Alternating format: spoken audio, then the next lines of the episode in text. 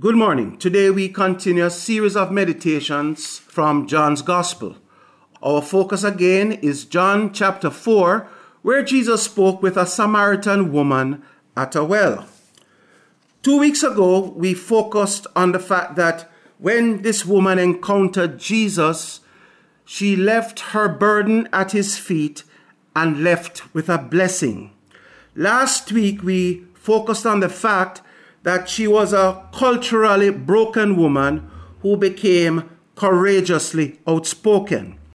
This morning, I hope to share with you that having encountered Jesus, the Samaritan woman moved from being a zero to being a hero.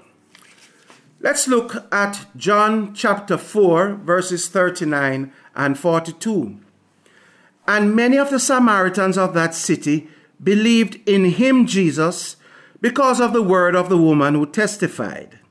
Then they said to the woman, No, we believe, not because of what you said, for we ourselves have heard him, and we know that this is indeed the Christ, the Savior of the world.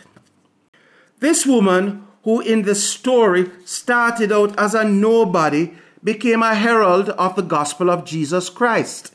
She became somebody God used to testify about the Messiah. When a person genuinely knows Christ for himself or herself, one will feel compelled to share the gospel with others.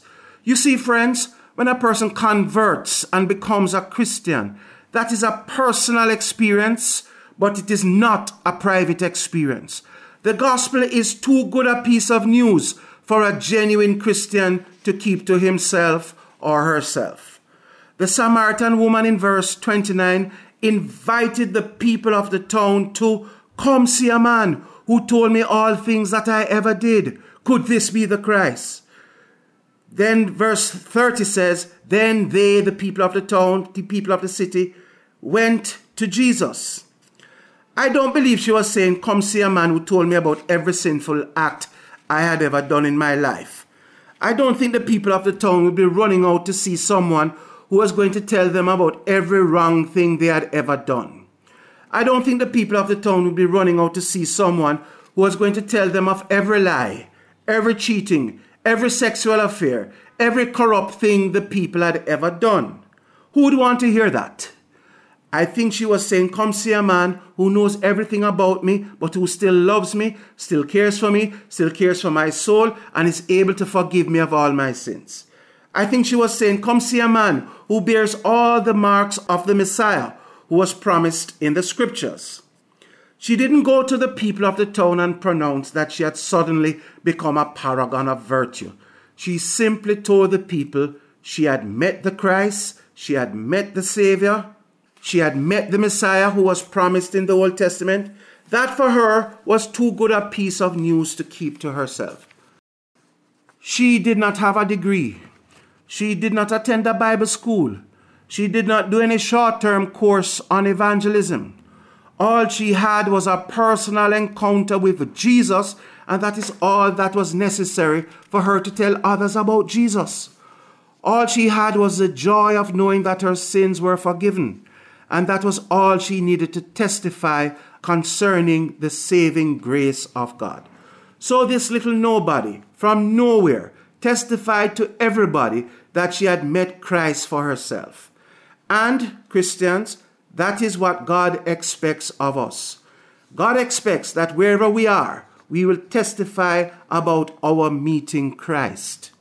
God expects that wherever we are, we will testify of the change in our lives having met Christ.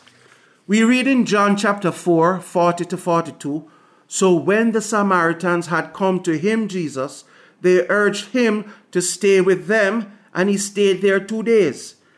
And many more believed because of his own word.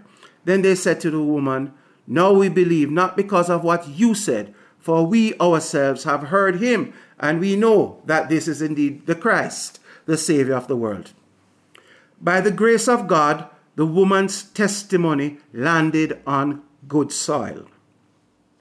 The people of the town went out to meet with Jesus.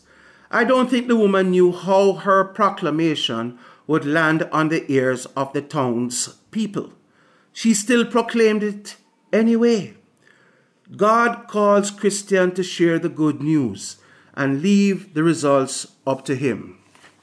The people of the town got stuck on Jesus and they asked him not to go but to stay with them. And Jesus stayed with them for two days. The people in the town had heard Jesus for themselves and had judged the Samaritan woman's testimony to be true.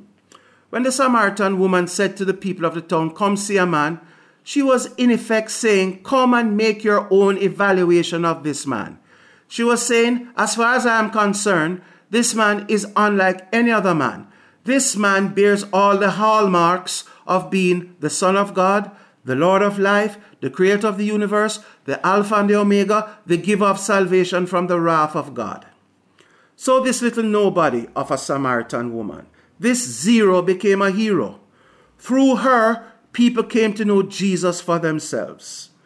Brethren, consider yourselves heroes if people come to know Jesus for themselves because you shared Jesus with them. The Samaritan woman testified concerning the grace of the gospel, and God used her testimony to turn a whole town around. The whole town invited Jesus to stay. I wonder what would happen if we Christians got excited about Jesus and testified about Jesus, if that could excite the people of Jamaica to get to know Jesus for themselves. The people of that Samaritan town made room in their lives for Jesus. They invited Jesus to stay. Oh, what a wonderful thing it would be if Jamaicans made room in their lives for Jesus. What a wonderful thing it would be if Jamaicans asked Jesus to stay in their lives, not for a visitation, but for a habitation. Believe me, if that were to happen, we would see a new, different, and better Jamaica.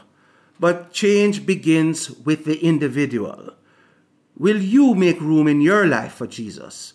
Will you invite Jesus to come and reside in your life? Will you allow Jesus to forgive you of your sins and transform your life of sinfulness to a life of faithfulness?